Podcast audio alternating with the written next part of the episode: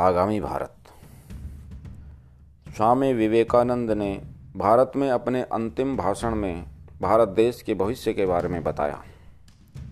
उन्होंने भारत भूमि की विशेषताओं पर भी प्रकाश डाला। उन्होंने बताया कि भारत तत्वज्ञान की वास भूमि है। यह वही भारत है जहाँ के आध्यात्मिक प्रवाह का स्थूल प्रतिरूप, उसके बहने वाले समुद्राकार नद हैं। जहाँ चिरंतन हिमालय श्रेणीबद्ध उठा हुआ अपने हिम शिखरों द्वारा मानो स्वर्ग राज्य के रहस्यों की ओर निहार रहा है।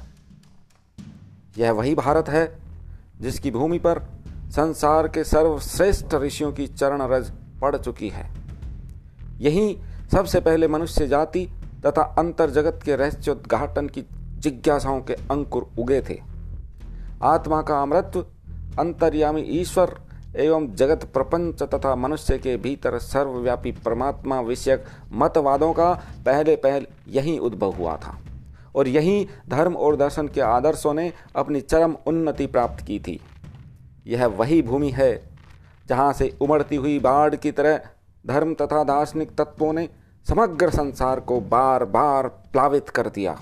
और यह वही भूमि है जहाँ से पुनः ऐसी ही तरंगे उठकर निस्तेज जातियों में शक्ति और जीवन का संचार कर देंगी। यह वही भारत है जो शताब्दियों के आघात, विदेशियों के शत शत आक्रमण और सैकड़ों आचार व्यवहारों के विपर्य सहकर भी अक्षय बना हुआ है। यह वही भारत है जो अपने अविनाशी वीर्य और जीवन के साथ अब तक पर्वत से भी दृढ़तर भाव से खड़ा है। आत्मा जैसे अनादि अनंत और अमृत स्वरूप है, वैसे ही हमारी भारत भूमि का जीवन है और हम इसी देश की संतान है। भारत की संतानों, तुमसे आज मैं यहाँ कुछ व्यावहारिक बातें कहूँगा और तुम्हें तुम्हारे पूर्व गौरव की याद दिलाने का उद्देश्य केवल इतना ही है। कितनी ही बार मुझसे कहा गया है कि अतीत की ओर नज़र डालने से सिर्फ़ मन की अवनति ही होती है और इससे कोई फल नहीं होता। अतः हमें भविष्य की ओर दृष्टि रखनी चाहिए। यह सच है, परंतु अतीत से ही भविष्य का निर्माण होता है। अतः जहाँ तक हो सके, अतीत की ओर देखो। पीछे जो चंतर निर्झर बह रहा है, आकंठ उसका जल पीओ और उसके बाद सामने देखो और भारत को उज्ज्वलतर, महत्तर और पहले से भी और अधिक ऊँचा उठाओ। हमारे पूर्वज महान थे। पहले यह बात हमें याद करनी होगी। हमें समझना होगा कि हम किन उपादानों से बने हैं। कौन सा खून हमारी नसों में बह रहा है? उस खून पर हमें विश्वास करना होगा और अतीत के उसके कृतित्व पर भी। इस विश्वास और अतीत के गौरव के ज्ञान से हम आवश्यक एक ऐसे भारत की नींव डालेंगे जो पहले से श्रेष्ठ होगा। अवश्य ही यहाँ बीच बीच में दुर्दशा और अवनति के युग भी रहे हैं, पर उनको मैं अधिक महत्व नहीं देता। हम सभी उसके विषय में जानते हैं। ऐसे युगों का होना आवश्यक था। किसी विशाल वृक्ष से एक सुंदर पका हुआ फल पैदा हुआ, फल ज़मीन पर गिरा, मुरझाया और सड़ा। इस विनाश से जो अंकुर उगा संभव है वह पहले के वृक्ष से बड़ा हो जाए। अवनति के जिस युग के भीतर से हमें गुजरना पड़ा, ये सभी आवश्यक थे। इसी अवनति के भीतर से भविष्य का भारत आ रहा है। वह अंकुरित हो चुका है। उसके नए पल्लव निकल चुके हैं और उस शक्तिधर, विशाल काय ऊर्ध मूल वृक्ष का निकलना शुरू हो चुका है और उसी के संबंध में मैं तुमसे कहने जा रहा हूँ। किसी भी दूसरे देश की अपेक्षा भारत की समस्याएँ अधिक जटिल और गुरुतर रही हैं। जाति, धर्म, भाषा, शासन प्रणाली, ये ही एक साथ मिलकर एक राष्ट्र की सृष्टि करते हैं। यदि एक एक जाति को लेकर हमारे राष्ट्र से तुलना की जाए तो हम देखेंगे कि जिन उपादानों से संसार के दूसरे राष्ट्र संगठित हुए हैं, वे संख्या में यहाँ के उपादानों से कम हैं। यहाँ आर्य हैं, द्रविड़ हैं, तातार हैं, तुर्क हैं, मुगल हैं, यूरोपीय हैं। मानव संसार की सभी जातियाँ इस भूमि में अपना खून मिला रही हैं। भाषा का यहाँ एक विचित्र ढंग का जमावड़ा है। आचार व्यवहारों के संबंध में दो भारतीय जातियों में जितना अंतर है, उतना पूर्वी और यूरोपीय जातियों में नहीं। हमारी एकमात्र सम्मिलन भूमि है। हमारी पवित्र परंपराएँ, हमारा धर्म, एकमात्र सामान्य आधार वही है और उसी पर हमें संगठन करना होगा। यूरोप में राजनीति विचार ही राष्ट्रीय एकता का कारण है, किंतु एशिया में राष्ट्रीय ऐक्य का आधार धर्म ही है। अतः भारत के भविष्य संगठन की पहली शर्त के तौर पर उसी धार्मिक एकता की आवश्यकता है। देश भर में एक ही धर्म सबको स्वीकार करना होगा। एक ही धर्म से मेरा क्या मतलब है? यह उस तरह का एक ही धर्म नहीं, जिसका ईसाइयों, मुसलमानों या बौद्धों में प्रचार है। हम जानते हैं, हमारे विभिन्न संप्रदायों के सिद्धांत तथा दावे चाहे कितने ही विभिन्न क्यों न हो हमारे धर्म में कुछ सिद्धांत ऐसे हैं जो सभी संप्रदायों द्वारा मान्य हैं। इस तरह हमारे संप्रदायों के ऐसे कुछ सामान्य आधार अवश्य हैं। उनको स्वीकार करने पर हमारे धर्म में अद्भुत विविधता के लिए गुंजाइश हो जाती है और साथ ही विचार और अपनी रुचि के अनुसार जीवन निर्वाह के लिए में संपूर्ण स्वाधीनता प्राप्त हो जाती है। हम लोग कम से कम वे जिन्होंने इस पर विचार किया है, यह बात जानते हैं और अपने धर्म के ये जीवन पर सामान्य तत्व हम सबके सामने लाएँ और देश के सभी स्त्री पुरुष, बाल वृद्ध उन्हें जानें, समझें तथा जीवन में उतारें। यही हमारे लिए आवश्यक है। सर्वप्रथम यही हमारा कार्य है। अतः हम देखते हैं कि एशिया में और विशेषतः भारत में जात भाषा, समाज संबंधी सभी बाधाएँ धर्म की इस एकीकरण शक्ति के सामने उड़ जाती हैं। हम जानते हैं कि भारतीय मन के लिए धार्मिक आदर्श से बड़ा और कुछ भी नहीं है। धर्म ही भारतीय जीवन का मूल मंत्र है। और हम केवल सबसे कम बाधा वाले मार्ग का अनुसरण करके ही कार्य में अग्रसर हो सकते हैं। यह केवल सत्य ही नहीं कि धार्मिक आदर्श यहाँ सबसे बड़ा आदर्श है। किंतु भारत के लिए कार्य करने का एकमात्र संभाव्य उपाय यही है। पहले उस पथ को सुदृढ़ किए बिना दूसरे मार्ग से कार्य करने पर उसका फल घातक होगा। इसीलिए भविष्य के भारत निर्माण का पहला कार्य वह पहला सोपान, जिसे युगों के उस महाचल पर खोद कर बनाना होगा, भारत की धार्मिक एकता ही है। यह शिक्षा हम सबको मिलनी चाहिए कि हम हिंदू द्वैतवादी विशिष्ट द्वैतवादी या अद्वैतवादी अथवा दूसरे संप्रदाय के लोग, जैसे शैव, वैष्णव पाशुपत आदि भिन्न भिन्न मतों के होते हुए भी आपस में कुछ समान भाव भी रखते हैं।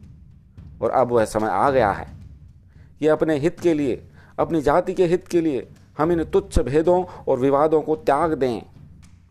सचमुच ये झगड़े बिल्कुल वाहियात हैं। हमारे शास्त्र इनकी निंदा करते हैं।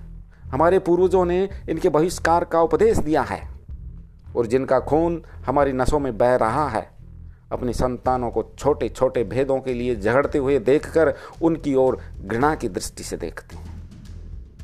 लड़ाई झगड़े छोड़ने के साथ ही अन्य विषयों की उन्नति अवश्य होगी। यदि जीवन का रक्त सशक्त एवं शुद्ध है तो शरीर में विषेले कीटाणु नहीं रह सकते। हमारी आध्यात्मिकता ही हमारी जीवन रक्त है। यदि यह साफ़ बहता रहे, यदि यह शुद्ध है तो सब कुछ ठीक है। राजनीति, सामाजिक, चाहे जिस किसी तरह की ऐहिक त्रुटियाँ हो, चाहे देश की निर्धनता ही क्यों ना हो, यदि खून शुद्ध हैं तो सब सुधर जाएँगे। क्योंकि यदि रोग वाले कीटाणु शरीर से निकाल दिए जाएँ तो फिर दूसरी कोई बुराई खून में नहीं समा सकती। उदाहरणार्थ आधुनिक चिकित्सा शास्त्र की एक उपमा लो। हम जानते हैं कि किसी बीमारी के फैलने के दो कारण होते हैं। एक तो बाहर से कुछ विषैले कीटाणुओं का प्रवेश, दूसरा शरीर की अवस्था विशेष। यदि शरीर की अवस्था ऐसी न हो हो जाए कि वह कीटाणुओं को घुसने दे, यदि शरीर की जीवन शक्ति इतनी क्षीण न हो जाए कि कीटाणु शरीर में घुसकर बढ़ते रहें तो संसार में किसी भी कीटाणु में इतनी शक्ति नहीं जो शरीर में बैठ कर बीमारी पैदा कर दें। वास्तव में प्रत्येक मनुष्य के शरीर के भीतर सदा करोड़ों कीटाणु प्रवेश करते रहते हैं, परंतु जब तक शरीर बलवान है, हमें उनकी कोई खबर नहीं रहती। जब शरीर कमज़ोर हो जाता है, तभी ये विषैले कीटाणु उस पर अधिकार कर लेते हैं और रोग पैदा करते हैं। राष्ट्रीय जीवन के बारे में भी यही बात है। जब राष्ट्रीय जीवन कमज़ोर हो जाता है, तब हर तरह के रोग के कीटाणु उसके शरीर में इकट्ठे जमकर उसकी राजनीति, समाज, शिक्षा और बुद्धि को रोगण बना देते हैं। अतएव उसकी चिकित्सा के लिए हमें इस बीमारी की जड़ तक पहुंचकर रक्त से कुल दोषों को निकाल देना चाहिए। तब उद्देश्य यह होगा कि मनुष्य बलवान हो, खून शुद्ध हो और शरीर तेजस्वी जिससे वह सब बाहरी विषयों को दबा और हटा देने लायक हो सके। हमने देखा है कि हमारा धर्म ही, हमारे तेज, हमारे बल, यही नहीं, हमारे राष्ट्रीय जीवन का भी मूल आधार है।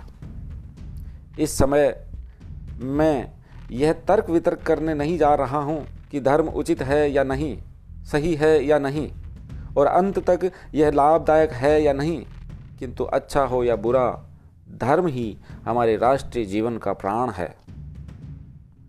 तुम उससे निकल नहीं सकते।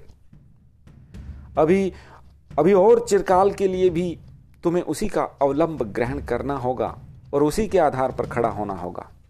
चाहे तुम्हें इस पर उतना विश्वास हो या न हो, जो मुझे है, तुम इसी धर्म में बंधे हुए हो। अगर तुम इसे छोड़ दो तो चूर चूर हो जाओगे। वही हमारी जाति का जीवन है और उसे अवश्य ही सशक्त बनाना होगा। तुम जो युगों के धक्के सहकर भी अक्षय हो, इसका कारण केवल यही है कि धर्म के लिए तुमने बहुत कुछ प्रयत्न किया था। उस पर सब कुछ निछावर किया था। तुम्हारे पूर्वजों ने धर्म रक्षा के लिए सब कुछ साहसपूर्वक सहन किया था। मृत्यु को भी उन्होंने हृदय से लगाया था। विदेशी विजेताओं द्वारा मंदिर के बाद मंदिर तोड़े गए। परंतु उस बाढ़ के बह जाने में देर नहीं हुई कि मंदिर के कलश फिर खड़े हो गए। दक्षिण के ये ही कुछ पुराने मंदिर और गुजरात के सोमनाथ के जैसे मंदिर तुम्हें विपुल ज्ञान प्रदान करेंगे। वे जाति के इतिहास के भीतर वह गहरी अंतर्दृष्टि देंगे, जो ढेरों पुस्तकों से भी नहीं मिल सकती। देखो कि किस तरह यह मंदिर सैकड़ों आक्रमणों और सैकड़ों पुनरुत्थानों के चिन्ह धारण किए हुए हैं। ये बार बार नष्ट हुए और बार बार ध्वंसावशेष से उठकर नया जीवन प्राप्त करते करते हुए अपने पहले की तरह अटल भाव से खड़े हैं। इसलिए इस धर्म में ही हमारे राष्ट्र का मन है, हमारे राष्ट्र का जीवन प्रवाह है। इसका अनुसरण करोगे तो यह तुम्हें गौरव की ओर ले जाएगा। इसे छोड़ोगे तो मृत्यु निश्चित है। अगर तुम उस जीवन प्रवाह से निकल, बाहर निकल आए तो मृत्यु ही एकमात्र परिणाम होगा और पूर्ण नाश ही एकमात्र परिणा, परिणति। मेरे कहने का मतलब यह नहीं कि दूसरी चीज़ की आवश्यकता ही नहीं। मेरे कहने का अर्थ यह नहीं कि राजनीति या सामाजिक उन्नति अनावश्यक है, किंतु मेरा तात्पर्य यही है। और मैं तुम्हें सदा इसी की याद दिलाना चाहता हूँ कि ये सब यहाँ गौण विषय हैं, मुख्य विषय धर्म है। भारतीय मन पहले धार्मिक है, फिर कुछ और। अतः धर्म को ही सशक्त बनाना होगा। पर यह किया किस तरह जाए? मैं तुम्हारे सामने अपने विचार रखता हूँ। बहुत दिनों से यहाँ तक कि अमेरिका के लिए मद्रास का समुद्री तट छोड़ने के वर्षों पहले से मेरे मन में थे और उन्हीं को प्रचारित करने के लिए मैं अमेरिका और इंग्लैंड गया था। धर्म महासभा या किसी और वस्तु की मुझे बिल्कुल परवाह नहीं थी। यह तो एक सुयोग मात्र था। वस्तुतः मेरे ये संकल्प ही थे जो सारे संसार में मुझे लिए फिरते रहे। मेरा विचार है कि पहले हमारे शास्त्र ग्रंथों में भरे पड़े आध्यात्मिकता के रत्नों को, जो कुछ ही मनुष्य के अधिकार में, मठों में और अरण्यों में छिपे हुए हैं, बाहर लाना होगा। जिन लोगों के अधिकार में ये छिपे हुए हैं, केवल उन्हीं से इस ज्ञान का उद्धार करना पर्याप्त न होगा। वरन उससे भी दुर्भेद्य पेटिका, अर्थात जिस भाषा में ये सुरक्षित हैं, उस संस्कृत भाषा के शताब्दियों के पर्थ खाए हुए अवैध शब्द जाल से उन्हें निकालना होगा। तात्पर्य यह है कि मैं उन्हें सबके लिए सुलभ करा देना चाहता हूँ। मैं इन तत्वों को निकालकर सबकी भारत के प्रत्येक मनुष्य की सामान्य संपत्ति बनाना चाहता हूँ। चाहे वह संस्कृत जानता हो या नहीं इस मार्ग की बहुत बड़ी कठिनाई हमारी गौरवशाली संस्कृत भाषा ही है और यह कठिनाई तब तक दूर नहीं हो सकती जब तक हमारे राष्ट्र के सभी मनुष्य संस्कृत के अच्छे विद्वान न हो जाएँ। यह कठिनाई तुम्हारे समझ में आ जाएगी जब मैं कहूँगा कि आजीवन इस संस्कृत भाषा का अध्ययन करने पर भी जब मैं इसकी कोई नई पुस्तक उठाता हूँ, तब वह मुझे बिल्कुल नई जान पड़ती है अब सोचो कि जिन लोगों ने कभी विशेष रूप से इस भाषा का अध्ययन करने का समय नहीं पाया, उनके लिए भाषा कितनी अधिक क्लिष्ट होगी। अतः मनुष्यों की बोलचाल की भाषा में उन विचारों की शिक्षा देनी होगी। साथ ही संस्कृत को भी शिक्षा अवश्य होती रहनी चाहिए, क्योंकि संस्कृत शब्दों की ध्वनि मात्र से ही जाति को एक प्रकार का गौरव, शक्ति और बल प्राप्त हो जाता है। महान धर्माचार्य रामानुज चैतन्य और कबीर ने भारत की निजी जातियों को उठाने का जो प्रयत्न किया था, उसमें उन्हें अपने ही जीवन काल में अद्भुत सफलता मिली थी। किंतु फिर उनके बाद उस कार्य का जो शोचनीय परिणाम हुआ, उसकी कारण मीमांसा होनी चाहिए। और जिस कारण उन बड़े बड़े धर्माचार्यों के तिरुभाव के प्राय एक ही शताब्दी के भीतर वह उन्नति रुक गई, उसकी भी मीमांसा होनी चाहिए। इसका रहस्य यह है। उन्होंने नीची जातियों को उठाया। वे सब चाहते थे कि यह उन्नति के सर्वोच्च शिखर पर आरूढ़ हो जाएँ, परंतु उन्होंने जनता में संस्कृति का प्रचार करने में अपनी शक्ति नहीं लगाई। यहाँ तक कि भगवान बुद्ध ने भी यह भूल की कि उन्होंने जनता में संस्कृत भाषा का अध्ययन बंद कर दिया। वे तुरंत फल पाने के इच्छुक थे इसलिए उस समय की भाषा पाली में संस्कृत से अनुवाद कर उन्होंने उन विचारों का प्रचार किया। यह बहुत ही सुंदर हुआ। जनता ने उनका अभिप्राय समझा, क्योंकि वे जनता की बोलचाल की भाषा में उपदेश देते थे। यह बहुत ही अच्छा हुआ।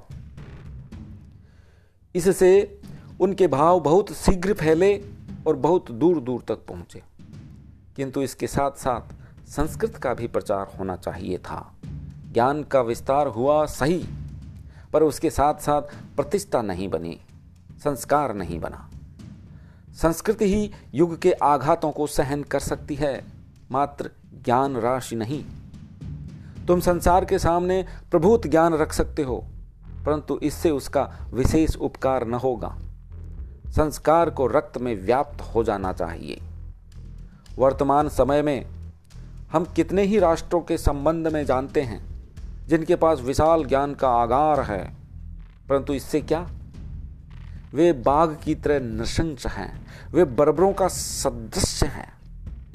क्योंकि उनका ज्ञान संस्कार परिणत नहीं हुआ है। सभ्यता की तरह ज्ञान भी चमड़े की ऊपरी सतह तक ही सीमित है। छिचला है और एक खरोंच लगते ही वह पुरानी नशंसता जग उठती है। ऐसी घटनाएँ हुआ करती हैं। यही भय है। जनता को उसकी बोलचाल की भाषा में शिक्षा दो, उसको भाव दो, वह बहुत कुछ जान जाएगी। परंतु साथ ही कुछ और भी ज़रूरी है। उसको संस्कृति का बोध दो। जब तक तुम यह नहीं कर सकते, तब तक उनकी उन्नत दशा कदापि स्थायी नहीं हो सकती। एक ऐसे जीवन, एक ऐसे नवीन वर्ण की सृष्टि होगी, जो संस्कृत भाषा सीखकर शीघ्र ही दूसरे वर्णों के ऊपर उठेगी और पहले की तरह उन पर अपना प्रभुत्व फैलाएगी। ये पिछड़ी जाति के लोगों, मैं तुम्हें बतलाता हूँ कि तुम्हारे बचाव का, तुम्हारी अपनी दशा को उन्नत करने का एकमात्र उपाय संस्कृत पढ़ना है। और ये लड़ना, झगड़ना और उच्च वर्णों के विरोध में लेख लिखना व्यर्थ है। इससे कोई उपकार न होगा। इससे लड़ाई झगड़े और बढ़ेंगे। और ये जाति दुर्भाग्यवश पहले से ही जिसके टुकड़े टुकड़े हो चुके हैं, और भी टुकड़ों में बढ़ती रहेगी। जातियों में समता लाने के लिए एकमात्र उपाय उस संस्कार और शिक्षा का अर्जन करना है, जो उच्च वर्णों का बल और गौरव है। यदि यह तुम कर सकते हो तो जो कुछ तुम चाहते हो, वह तुम्हें मिल जाएगा। इसके साथ मैं एक और प्रश्न पर विचार करना चाहता हूँ, जो खासकर मद्रास से संबंध रखता है। एक मत है कि दक्षिण भारत में द्रविड़ नाम की एक जाति के मनुष्य थे, जो उत्तर भारत की आर्य नामक जाति से बिल्कुल भिन्न थे, और दक्षिण भारत में ब्राह्मण ही उत्तर भारत से आए हुए आर्य हैं। अन्य जातियाँ दक्षिणी ब्राह्मणों से बिल्कुल ही पृथक जाति की हैं। भाषा वैज्ञानिक महाशय मुझे क्षमा कीजिएगा। यह मत बिल्कुल निराधार है। इसका एकमात्र प्रमाण यह है कि उत्तर और दक्षिण की भाषा में भेद है। दूसरा भेद मेरी नज़र में नहीं आता। हम यहाँ उत्तर भारत के इतने लोग हैं। मैं अपने यूरोपीय मित्रों से कहता हूँ कि वे इस सभा के उत्तरी भारत और दक्षिण भारत के लोगों को चुनकर अलग कर दें। भेद कहाँ है? जरा सा भेद भाषा में है। पूर्वोक्त मतवादी कहते हैं कि दक्षिणी ब्राह्मण जब उत्तर से आए थे, तब वे संस्कृत बोलते थे। अभी यहाँ आकर द्रविड़ भाषा बोलते बोलते संस्कृत भूल गए। यदि ब्राह्मणों के संबंध में ऐसी बात है तो फिर दूसरी जातियों के संबंध में भी यही बात क्यों न होगी? क्यों न कहा जाए कि दूसरी जातियाँ भी एक एक करके उत्तर भारत से आई हैं? उन्होंने द्रविड़ भाषा को अपनाया और संस्कृत भूल गए। यह युक्ति तो दोनों ओर लग सकती है। ऐसी वाहियात बातों पर विश्वास न करो। यहाँ ऐसी कोई द्रविड़ जाति रही होगी जो यहाँ से लुप्त हो गई है। और उनमें से जो कुछ थोड़े से रह गए थे, वे जंगलों और दूसरे दूसरे स्थानों में बस गए। यह बिल्कुल संभव है कि संस्कृत के बदले वह द्रविड़ भाषा ले ली गई हो, परंतु ये सब आर्य ही हैं, जो उत्तर से आए।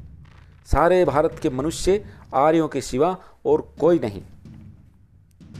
इसके बाद एक दूसरा विचार है कि शूद्र लोग निश्चय ही आदिम जाति के या अनार्य हैं।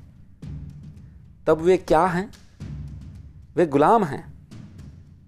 विद्वान कहते हैं कि इतिहास अपने आप को दोहराता है। अमरीकी, अंग्रेज़, डच और पुर्तगाली बेचारे अफ्रीकियों को पकड़ लेते थे।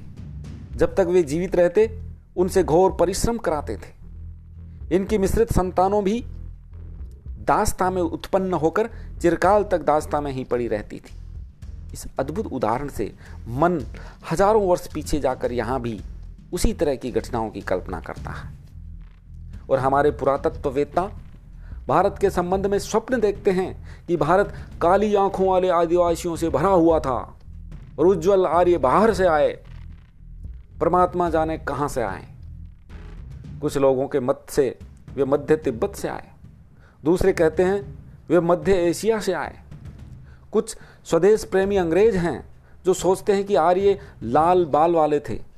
अपनी रुचि के अनुसार दूसरे सोचते हैं कि वे सब काले बाल वाले थे।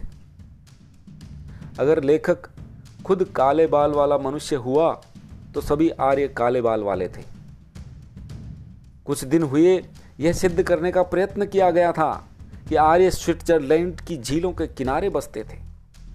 मुझे जरा भी दुख ना होता, अगर वे सब के सब इन सब सिद्धांतों के साथ वही डूब मरते। आजकल कोई कोई कहते हैं कि वे उत्तरी ध्रुव में रहते थे।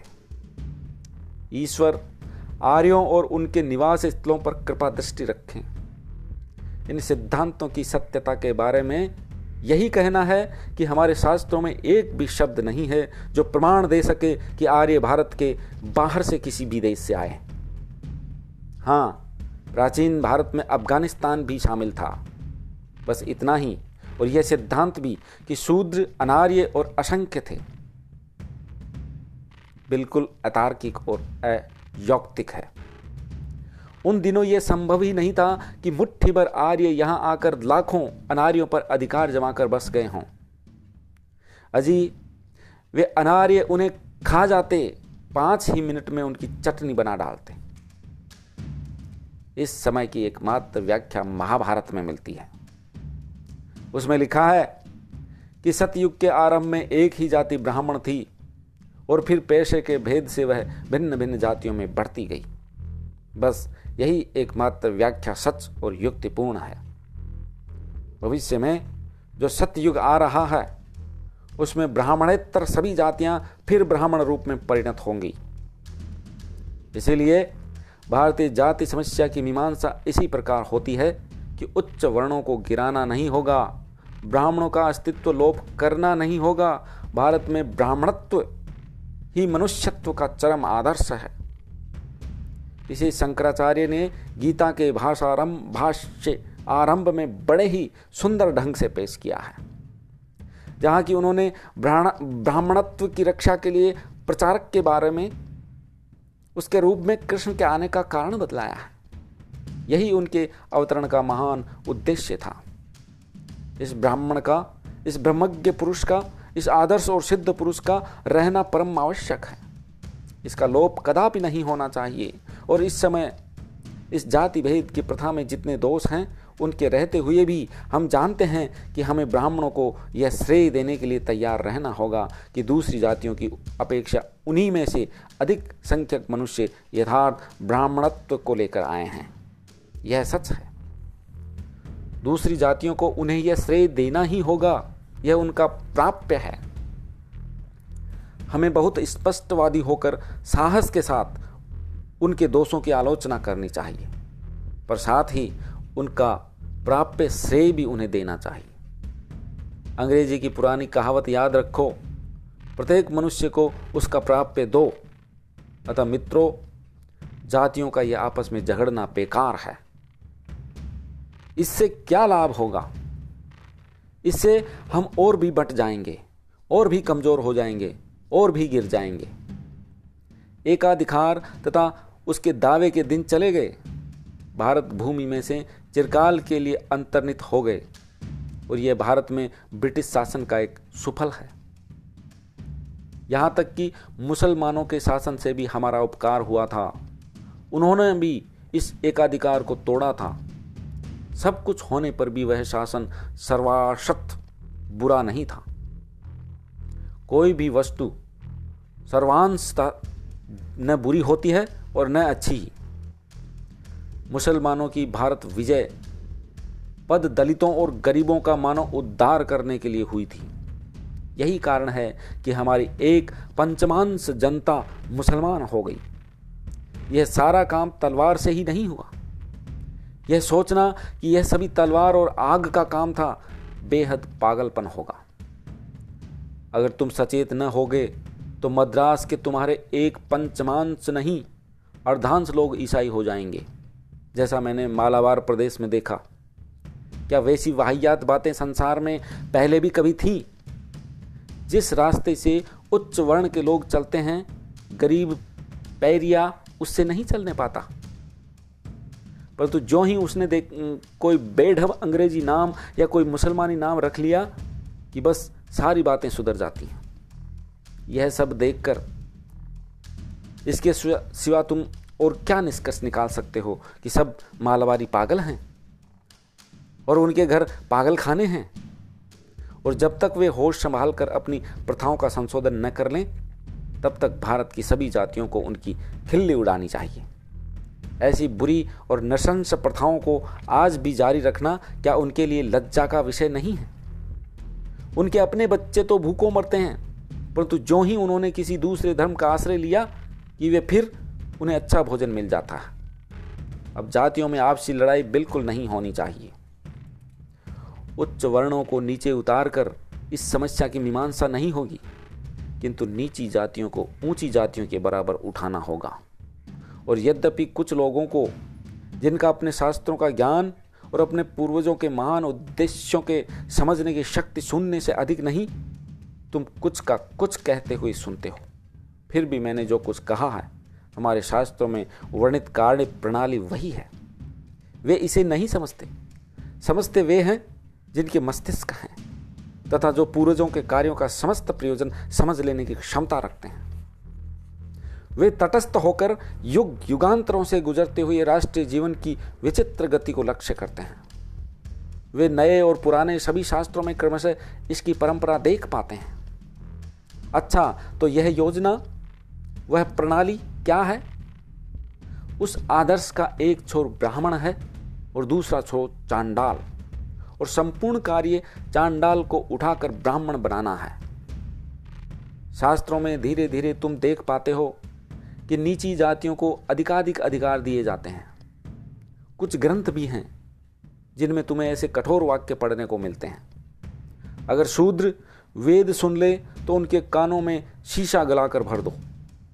और अगर वह वेद की एक पंक्ति याद भी कर ले तो उसकी जीप काट डालो। यदि वह किसी ब्राह्मण को, ए ब्राह्मण, कह दे तो भी उसकी जीप काट डालो। यह पुराने जमाने की नृशंस और बर्बरता है। इसमें जरा भी संदेह नहीं, परंतु स्मृतिकारों को दोष न दो, क्योंकि उन्होंने समाज के किसी अंश में प्रचलित प्रथाओं को ही सिर्फ़ लिपिबद्ध किया है। ऐसी आसुरी प्रकृति के लोग प्राचीन काल में भी कभी कभी पैदा हो गए थे। ऐसे असुर लोग कमोबेश सभी युगों में होते आए हैं। इसलिए बाद के समय में तुम देखोगे कि इस स्वर में थोड़ी नरमी आ गई है। जैसे शूद्रों को तंग न करो, परंतु उन्हें उच्च शिक्षा भी न दो। फिर धीरे धीरे हम दूसरी स्मृतियों में, खासकर उन स्मृतियों में, जिनका आजकल पूरा प्रभाव है, यह लिखा पाते हैं कि अगर शूद्र ब्राह्मणों के आचार व्यवहारों का अनुकरण करें तो वे अच्छा करते हैं। उन्हें प्रोत्साहित करना चाहिए। इस प्रकार यह सब होता जा रहा है। तुम्हारे सामने इन सब कार्य पद्धतियों का विस्तृत वर्णन करने का मुझे समय नहीं है और न ही इसका कि इनका विस्तृत विवरण कैसे प्राप्त किया जा सकता है। किंतु प्रत्यक्ष घटनाओं का विचार करने से हम देखते हैं, सभी जातियाँ धीरे धीरे उठेंगी। आज जो हज़ारों जातियाँ हैं उनमें से कुछ तो ब्राह्मणों में शामिल भी हो रही हैं। कोई जाति अगर अपने को ब्राह्मण कहने लगे तो इस पर कोई क्या कर सकता है? जाति भेद कितना भी कठोर क्यों न हो, वह इस रूप में ही सृष्ट हुआ है। कल्पना करो कि यहाँ कुछ जातियाँ हैं, जिनमें प्रत्येक ही जनसंख्या दस हज़ार है। अगर ये सब इकट्ठी होकर अपने को ब्राह्मण कहने लगे तो इन्हें कौन रोक सकता है? ऐसा मैंने अपने ही जीवन में देखा है। कुछ जातियाँ जोरदार हो गई और जो ही उन सब की एक राय हुई, फिर उनसे नहीं, भला कौन कह सकता है? क्योंकि और कुछ भी हो, प्रत्येक जाति दूसरी जाति से संपूर्ण पृथक है। कोई जाति किसी दूसरी जाति के कामों में, यहाँ तक कि एक ही जाति की भिन्न भिन्न शाखाएँ भी एक दूसरे के कार्यों में हस्तक्षेप नहीं करती। और शंकराचार्य आदि शक्तिशाली युग प्रवर्तक ही बड़े बड़े वर्ण निर्माता थे। उन लोगों ने जिन अद्भुत बातों का आविष्कार किया था, वे सब मैं तुमसे नहीं कह सकता। और संभव है कि तुम में से कोई कोई उससे अपना रोष प्रकट करे। किंतु अपने भ्रमण और अनुभव से मैंने उनके सिद्धांत ढूंढ निकाले और इससे मुझे अद्भुत परिणाम प्राप्त हुए। कभी कभी उन्होंने दल के दल बलूचियों को लेकर क्षण भर में उन्हें क्षत्रिय बना डाला। दल के दल धीवरों को लेकर क्षण भर में ब्राह्मण बना दिया। ये सब ऋषि मुनि थे और हमें उनकी स्मृति के सामने सिर झुकाना होगा। तुम्हें भी ऋषि मुनि बनना होगा। कृतकार्य होने का यही गूढ़ रहस्य है। न्यूनाधिक सभी को ऋषि होना होगा। ऋषि का क्या अर्थ है? ऋषि का अर्थ है पवित्र आत्मा। पहले पवित्र बनो, तभी तुम शक्ति पाओगे। मैं ऋषि हूँ, कहने मात्र से ही न होगा। किंतु जब तुम यथार्थ ऋषित्व लाभ करोगे तो देखोगे, दूसरे, आप ही आप तुम्हारी आज्ञा मानते हैं। तुम्हारे भीतर से कुछ रहस्यमय वस्तु निस्तृत होती है, जो दूसरों को तुम्हारा अनुसरण करने को बाध्य करती है, जिससे वे तुम्हारी आज्ञा का पालन करते हैं। यहाँ तक कि अपनी इच्छा के विरुद्ध अज्ञात भाव से वे तुम्हारी योजनाओं की कार्य सिद्धि में सहायक होते हैं। यही ऋषित्व है। विस्तृत कार्य प्रणाली के बारे में यही कहना है कि पीढ़ियों तक उसका अनुसरण करना होगा। मैंने तुमसे जो कुछ कहा है, वह एक सुझाव मात्र है, जिसका उद्देश्य यह दिखाना है कि ये लड़ाई झगड़े बंद हो जाने चाहिए। मुझे विशेष दुख इस बात पर होता है कि वर्तमान समय में भी जातियों के बीच में इतना मतभेद चलता रहता है। इसका अंत हो जाना चाहिए। यह दोनों ही पक्षों के लिए व्यर्थ है, खासकर ब्राह्मणों के लिए, क्योंकि इस तरह के एकाधिकार और विशेष दावों के दिन अब चले गए। प्रत्येक अभिजात वर्ग का कर्तव्य है कि अपने कुलीन तंत्र को कब वह आप ही खो दे और वह जितना शीघ्र इसे कर सके, उतना ही अच्छा है। जितनी ही वह देर करेगा उतना ही वह सड़ेगा और उसकी मृत्यु भी उतनी ही भयंकर होगी। अतः यह ब्राह्मण जाति का कर्तव्य है कि भारत की दूसरी सब जातियों के उद्धार की चेष्टा करे। यदि वह ऐसा करती है, तभी वह ब्राह्मण है। और जब तक ऐसा करती है, तभी तक वह ब्राह्मण है। अगर वह धन के चक्कर में पड़ी रहती है तो वह ब्राह्मण नहीं है। इधर, तुम्हें भी उचित है कि यथार्थ ब्राह्मणों की सहायता करो। इससे तुम्हें स्वर्ग मिलेगा। पर यदि तुम अपात्र को दान दोगे तो उसका फल स्वर्ग न होकर उसके विपरीत होगा। हमारे शास्त्रों का यही कथन है। इस विषय में तुम्हें सावधान हो जाना चाहिए। यथार्थ ब्राह्मण वे ही हैं जो सांसारिक कोई कर्म नहीं करते। सांसारिक कर्म दूसरी जातियों के लिए है ब्राह्मणों के लिए नहीं। ब्राह्मणों से मेरा यह निवेदन है कि वे जो कुछ जानते हैं, उसकी शिक्षा देकर और सदियों से उन्होंने जिस ज्ञान एवं संस्कृति का संचय किया है, उसका प्रचार करके भारतीय जनता को उन्नत करने के लिए भरसक प्रयत्न करें। यथार्थ ब्राह्मणत्व क्या है? इसका स्मरण करना भारतीय ब्राह्मणों का स्पष्ट कर्तव्य है। मनु कहते हैं, ब्राह्मणों को जो इतना सम्मान और विशेष अधिकार दिए जाते हैं, इसका कारण यह है कि उनके पास धर्म का भंडार है। उन्हें वह भंडार खोलकर उसके रत्न संसार में बांट देने चाहिए। यह सच है कि ब्राह्मणों ने ही पहले भारत की सब जातियों में धर्म का प्रचार किया और उन्होंने ही सबसे पहले उस समय, जबकि दूसरी जातियों में त्याग के भाव का उन्मेष ही नहीं हुआ था। जीवन के सर्वोच्च सत्य के लिए सब कुछ छोड़ा। यह ब्राह्मणों का दोष नहीं है कि वे उन्नति के मार्ग पर अन्य जातियों से आगे बढ़े। दूसरी जातियों ने भी ब्राह्मणों की तरह समझने और करने की चेष्टा क्यों नहीं की? क्यों उन्होंने सुस्त बैठे रहकर ब्राह्मणों को बाजी मार लेने दिया? परंतु दूसरों की अपेक्षा अधिक अग्रसर होना तथा सुविधाएँ प्राप्त करना एक बात है और दुरुपयोग के लिए उन्हें बनाए रखना दूसरी बात। शक्ति जब कभी बुरे उद्देश्य के हेतु लगाई जाती है तो वह आसुरी हो जाती है। उसका उपयोग सद उद्देश्य के लिए होना चाहिए। अतः युगों की वह संचित शिक्षा तथा संस्कार, जिनके ब्राह्मण संरक्षण होते आए हैं, अब साधारण जनता को देना पड़ेगा। और चूँकि उन्होंने साधारण जनता को वह संपत्ति नहीं दी, इसलिए मुसलमानों का आक्रमण संभव हो सका था।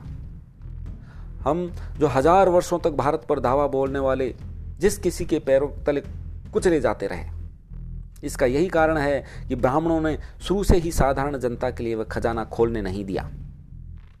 हम इसीलिए अवनत हो गए। और हमारा पहला कार्य यही है कि हम अपने पूर्वजों के बटे बटोरे हुए धर्म रूपी अमोल रत्न जिन तहखानों में छिपे हुए हैं, उन्हें तोड़कर बाहर निकालें और उन्हें सबको दें। यह कार्य सबसे पहले ब्राह्मणों को ही करना होगा। बंगाल में एक पुराना अंधविश्वास है। कि जिस गोखुरे सांप ने काटा हो, यदि वह खुद अपना विष खींच ले तो आदमी ज़रूर बच जाता है। अतएव ब्राह्मणों को ही अपना विष खींच लेना होगा। ब्राह्मणेतर जातियों से मैं कहता हूँ, ठहरो, जल्दी मत करो। ब्राह्मणों से लड़ने का मौका मिलते ही उसका उपयोग न करो, क्योंकि मैं पहले देख चुका हूँ कि तुम अपने ही दोस्त से कष्ट पा रहे हो। तुम्हें आध्यात्मिकता का उपार्जन करने और संस्कृत सीखने से किसने मना किया था? इतने दिनों तक तुम क्या करते रहे? क्यों तुम इतने दिनों तक उदासीन रहे? और दूसरों ने तुमसे बढ़कर मस्तिष्क, वीर्य, साहस और क्रिया शक्ति का परिचय दिया।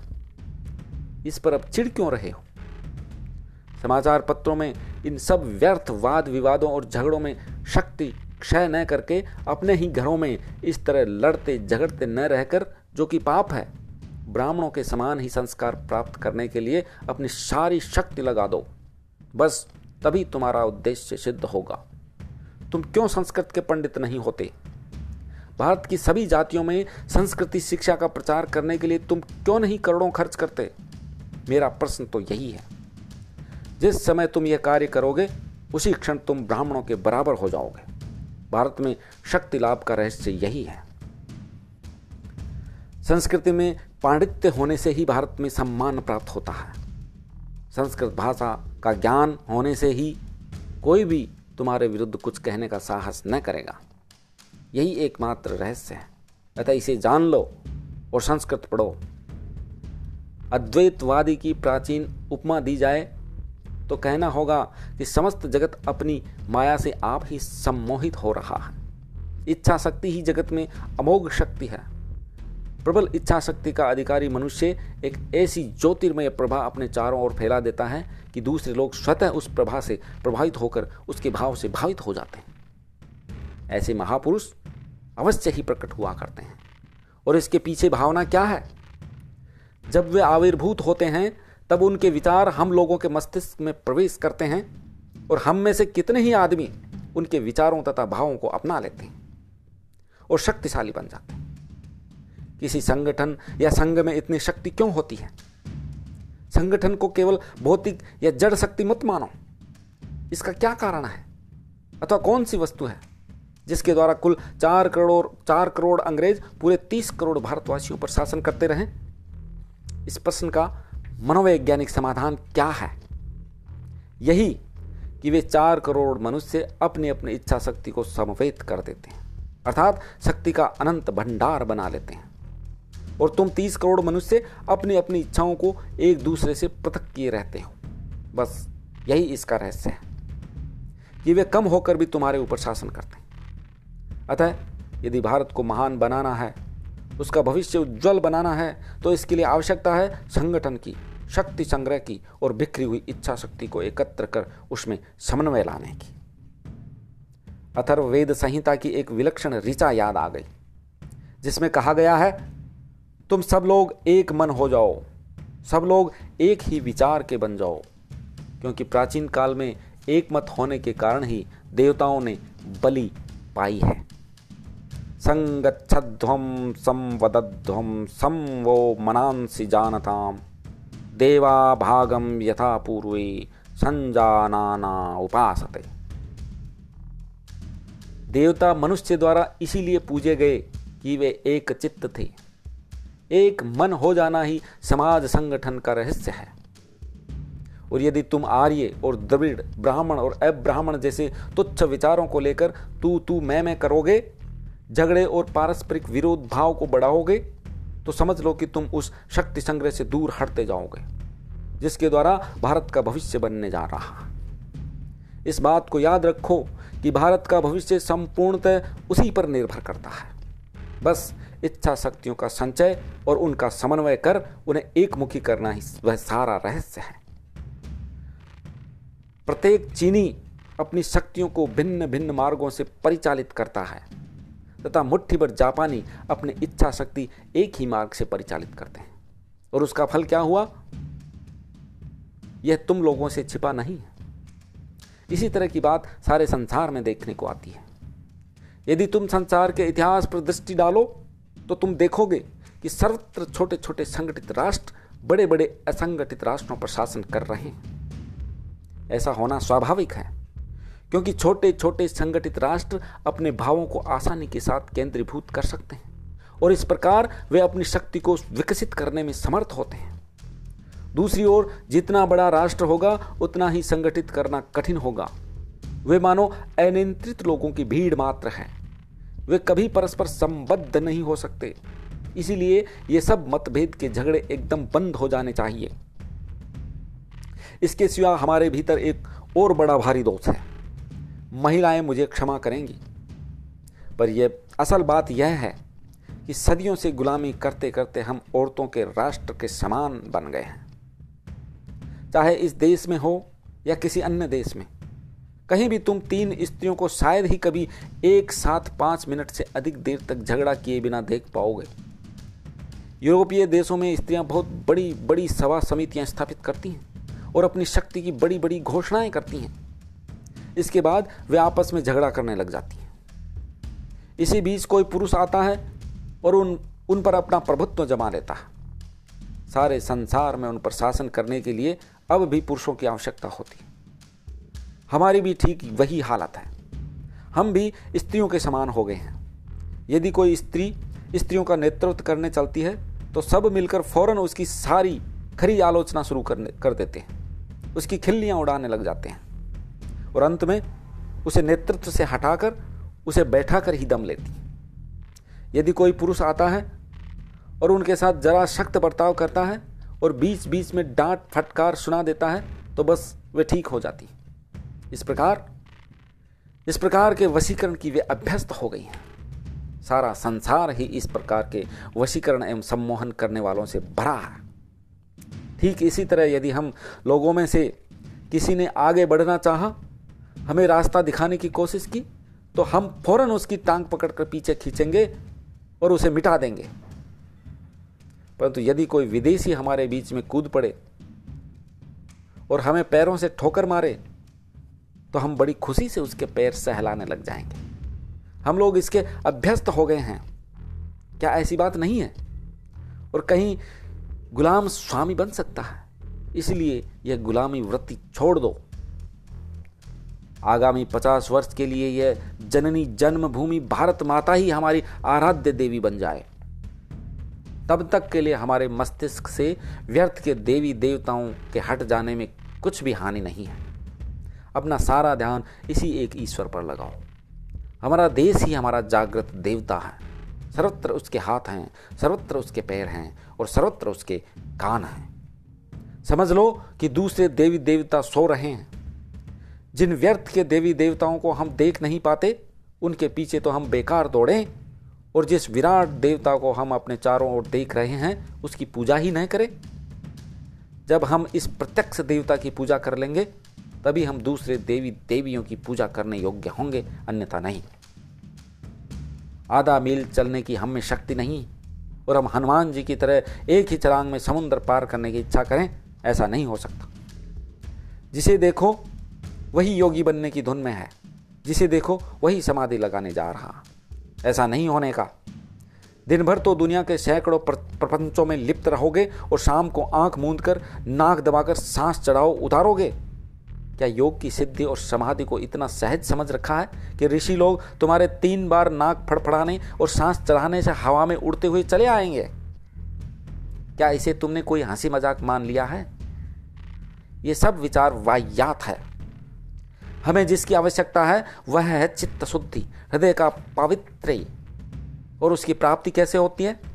इसके लिए सबसे पहले उस विराट की पूजा करो, जिसे तुम अपने चारों ओर देख रहे हो। उसकी पूजा करो। पूजा ही ठीक शब्द है, किसी अन्य शब्द से काम नहीं चलेगा।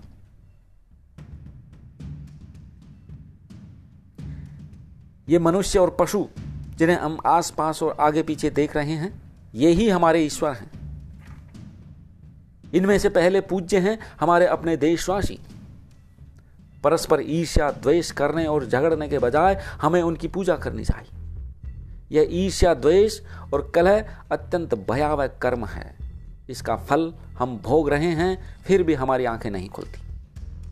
अस्तु, यह विषय इतना विस्तृत है कि मेरी समझ में नहीं आता कि मैं कहाँ पर अपना वक्तव्य समाप्त करूँ। इसलिए मद्रास में मैं किस प्रकार काम करना चाहता हूँ, इस विषय में संक्षेप में अपना मत व्यक्त करके व्याख्यान समाप्त करता हूँ।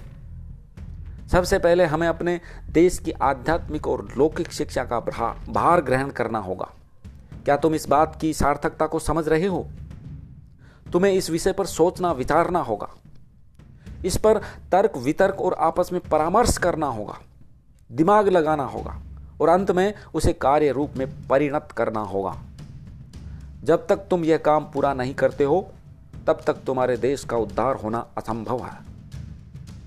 जो शिक्षा तुम अभी पा रहे हो, उसमें कुछ अंश अच्छा तो है, पर दो बहुत हैं। इतने दोष इतने अधिक हैं कि उस भले अंश को दबा देते हैं। सबसे पहली बात तो यह है, यह शिक्षा मनुष्य बनाने वाली नहीं कही जा सकती। यह शिक्षा केवल तथा संपूर्णतः निषेधात्मक है। निषिद्धात्मक शिक्षा या निषेध की बुनियाद पर आधारित शिक्षा मृत्यु से भी भयानक होती है। कोमलमती बालक पाठशाला में भर्ती होता है और सबसे पहली बात जो वह सीखता है, वह यह कि तुम्हारा बाप मूर्ख है। दूसरी बात, जो वह सीखता है, वह यह कि तुम्हारा दादा पागल है। तीसरी बात यह कि तुम्हारे जितने शिक्षक और आचार्य हैं, वे पाखंडी हैं। और चौथी बात यह कि तुम्हारे जितने पवित्र धर्म ग्रंथ हैं, उनमें झूठी और कपोल कल्पित बातें भरी हुई हैं। इस प्रकार के निषेधात्मक बातें सीखते सीखते जब बालक सोलह वर्ष की अवस्था को पहुँचता है, तब वह निषेधों को निषेधों की खान बन जाता है। उसमें न जान रहती है, न रीढ़। अतः इसका जैसा परिणाम होना चाहिए था, वैसा ही हुआ है। पिछले पचास वर्षों से दी जाने वाली इस शिक्षा ने तीन प्रांतों में एक भी स्वतंत्र विचारों का मनुष्य पैदा नहीं किया। और जो स्वतंत्र विचार के लोग हैं, उन्होंने यहाँ शिक्षा नहीं पाई है, विदेशों में पाई है। अथवा अपने भ्रम मूलक अंधविश्वासों का निवारण करने के लिए पुनः अपने पुराने शिक्षालयों में जाकर अध्ययन किया है। शिक्षा का मतलब यह नहीं कि तुम्हारे दिमाग में ऐसी बहुत सी बातें इस तरह ठूंस दी जाएँ कि अंतर द्वंद्व होने लगे और तुम्हारा दिमाग उन्हें जीवन भर पचा न सके। जिस शिक्षा से हम अपना जीवन निर्माण कर सकें, मनुष्य बन सकें, चरित्र गठन कर सकें और विचारों का सामंजस्य कर सकें, वही वास्तव में शिक्षा कहलाने योग्य है। यदि तुम पाँच ही भावों को पचाकर तदनुसार जीवन और चरित्र गठित कर सके हो तो तुम्हारी शिक्षा उस आदमी की अपेक्षा बहुत अधिक है, जिसने एक पूरे पुस्तकालय को कंठस्थ कर रखा है। कहा भी है, यथा खरस चंदन भारवाही, भारश्च वैता न तु चंदनश्च। अर्थात, वह गधा, जिसके ऊपर चंदन की लकड़ियों का बोझ लाद दिया गया हो, बोझ ही जान सकता है, चंदन के मूल्य को वह नहीं समझ सकता। यदि तरह तरह की जानकारियों का संग्रह करना ही शिक्षा है तो ये पुस्तकालय संसार में सर्वश्रेष्ठ मुनि हैं और विश्वकोश ही ऋषि। इसलिए हमारा आदर्श यह होना चाहिए कि अपने देश की समग्र आध्यात्मिक और लौकिक शिक्षा के प्रचार का भार अपने हाथ में ले लें। और जहाँ तक संभव हो, राष्ट्रीय रीति से राष्ट्रीय सिद्धांतों के आधार पर शिक्षा का विस्तार करें। हाँ यह ठीक है कि यह एक बहुत बड़ी योजना है। मैं नहीं कह सकता कि यह कभी कार्य रूप में परिणत होगी या नहीं, पर इसका विचार छोड़कर हमें यह काम फ़ौरन शुरू कर देना चाहिए। लेकिन कैसे? किस तरह से काम हाथ में लगाया जाए? उदाहरण के लिए, मद्रास का ही काम ले लो। सबसे पहले हमें एक मंदिर की आवश्यकता है, क्योंकि सभी कार्यों में प्रथम स्थान हिंदू लोग धर्म को ही देते हैं। तुम कहोगे कि ऐसा होने से हिंदुओं के विभिन्न मतावलंबियों में परस्पर झगड़े होने लगेंगे। पर मैं तुमको किसी मत विशेष के अनुसार वह मंदिर बनाने को नहीं कहता। वह इन सांप्रदायिक भेदभावों से परे होगा। उसका एकमात्र प्रतीक होगा ओम जो कि हमारे किसी भी धर्म संप्रदाय के लिए महानतम प्रतीक है। यदि हिंदुओं में ऐसा को, कोई संप्रदाय हो जो इस ओंकार को न माने तो समझ लो कि वह हिंदू कहलाने योग्य नहीं है। वहाँ सब लोग अपने अपने अपने संप्रदाय के अनुसार ही हिंदुत्व की व्याख्या कर सकेंगे। पर मंदिर हम सब के लिए एक ही होना चाहिए। अपने संप्रदाय के अनुसार जो देवी देवताओं की प्रतिमा की पूजा करना चाहें, अन्यतर जाकर करें। पर इस मंदिर में वे औरों से झगड़ा न करें। इस मंदिर में वे ही धार्मिक तत्व समझे जाएँगे, जो सब सब सब संप्रदायों के समान है। साथ ही प्रत्येक संप्रदाय वाले को अपने मत की शिक्षा देने का यहाँ पर अधिकार रहेगा। पर एक प्रतिबंध रहेगा कि वे अन्य संप्रदायों से झगड़ा नहीं करना पाएँगे। तुम्हें जो कहना है कहो। संसार तुम्हारी राय जानना चाहता है। उसे यह सुनने का समय नहीं है कि तुम औरों के विषय में क्या विचार प्रकट कर रहे हो। उन्हें तुम अपने ही पास रखो। इस मंदिर के संबंध में एक दूसरी बात यह है कि इसके साथ ही एक और संस्था हो। जिससे धार्मिक शिक्षक और प्रचारक तैयार किए जाएँ और वे सभी घूम फिर कर धर्म प्रचार करने को भेजे जाएँ। परंतु ये केवल धर्म का ही प्रचार करें। वे केवल धर्म का ही प्रचार नहीं करें, वरन उसके साथ साथ लौकिक शिक्षा का भी प्रचार करें। जैसे हम धर्म का प्रचार द्वार द्वार जाकर करते हैं, वैसे ही धर्म लौकिक शिक्षा का भी प्रचार करना पड़ेगा। यह काम आसानी से हो सकता है। शिक्षकों तथा धर्म प्रचारकों के द्वारा हमारे कार्य का विस्तार होता जाएगा और क्रमशः अन्य स्थानों में ऐसे ही मंदिर प्रतिष्ठित होंगे और इस प्रकार समस्त भारत में यह कार्य फैल जाएगा। यही मेरी योजना है। तुमको यह बड़ी भारी मालूम होगी, पर इसकी इस समय बहुत आवश्यकता है। तुम पूछ सकते हो, इस काम के लिए धन कहाँ से आएगा? धन की ज़रूरत नहीं, धन कुछ नहीं है। पिछले बारह वर्षों से मैं ऐसा जीवन व्यतीत कर रहा हूँ कि मैं यह नहीं जानता कि आज यहाँ खा रहा हूँ तो कल कहाँ खाऊँगा। और न मैंने कभी इसकी परवाह ही की। धन या किसी भी वस्तु की जब मुझे इच्छा होगी, तभी वह प्राप्त हो जाएगी। क्योंकि वे सब मेरे गुलाम हैं, न कि मैं उनका गुलाम। हूँ जो मेरा गुलाम है, उसे मेरी इच्छा होते ही मेरे पास आना पड़ेगा। अतः उसकी कोई चिंता न करो। अब प्रश्न यह है कि काम करने वाले लोग कहाँ हैं? मद्रास के नवयुवकों, तुम्हारे ऊपर ही मेरी आशा है। क्या तुम अपनी जाति और राष्ट्र की पुकार सुनोगे? यदि तुम्हें मुझ पर विश्वास हो तो मैं कहूँगा कि तुम में से प्रत्येक का भविष्य उज्जवल है। अपने आप पर अगाध, अटूट विश्वास रखो, वैसा ही विश्वास जैसा मैं बाल्यावस्था में अपने ऊपर रखता था और जिसे मैं अब कार्यान्वित कर रहा हूँ। तुम सभी अपने आप पर विश्वास रखो। यह विश्वास रखो कि प्रत्येक की आत्मा में अनंत शक्ति विद्यमान है, तभी तुम सारे भारतवर्ष को पुनर्जीवित कर सकोगे। फिर तो हम दुनिया के सभी देशों में खुलेआम जाएँगे और आगामी दस वर्षों में हमारे भाव उन सब विभिन्न शक्तियों के एक अंश स्वरूप हो जाएँगे, जिनके द्वारा संसार का प्रत्येक राष्ट्र संगठित हो रहा है। हमें भारत में बसने वाली और भारत के बाहर बसने वाली सभी जातियों के अंदर प्रवेश करना होगा। इसके लिए हमें कर्म करना होगा। और इस काम के लिए मुझे युवक चाहिए। वेदों में कहा है, युवक बलशाली, स्वस्थ, तीव्र मेधा वाले और उत्साहयुक्त मनुष्य ही ईश्वर के पास पहुँच सकते हैं। तुम्हारे भविष्य को निश्चित करने का समय है।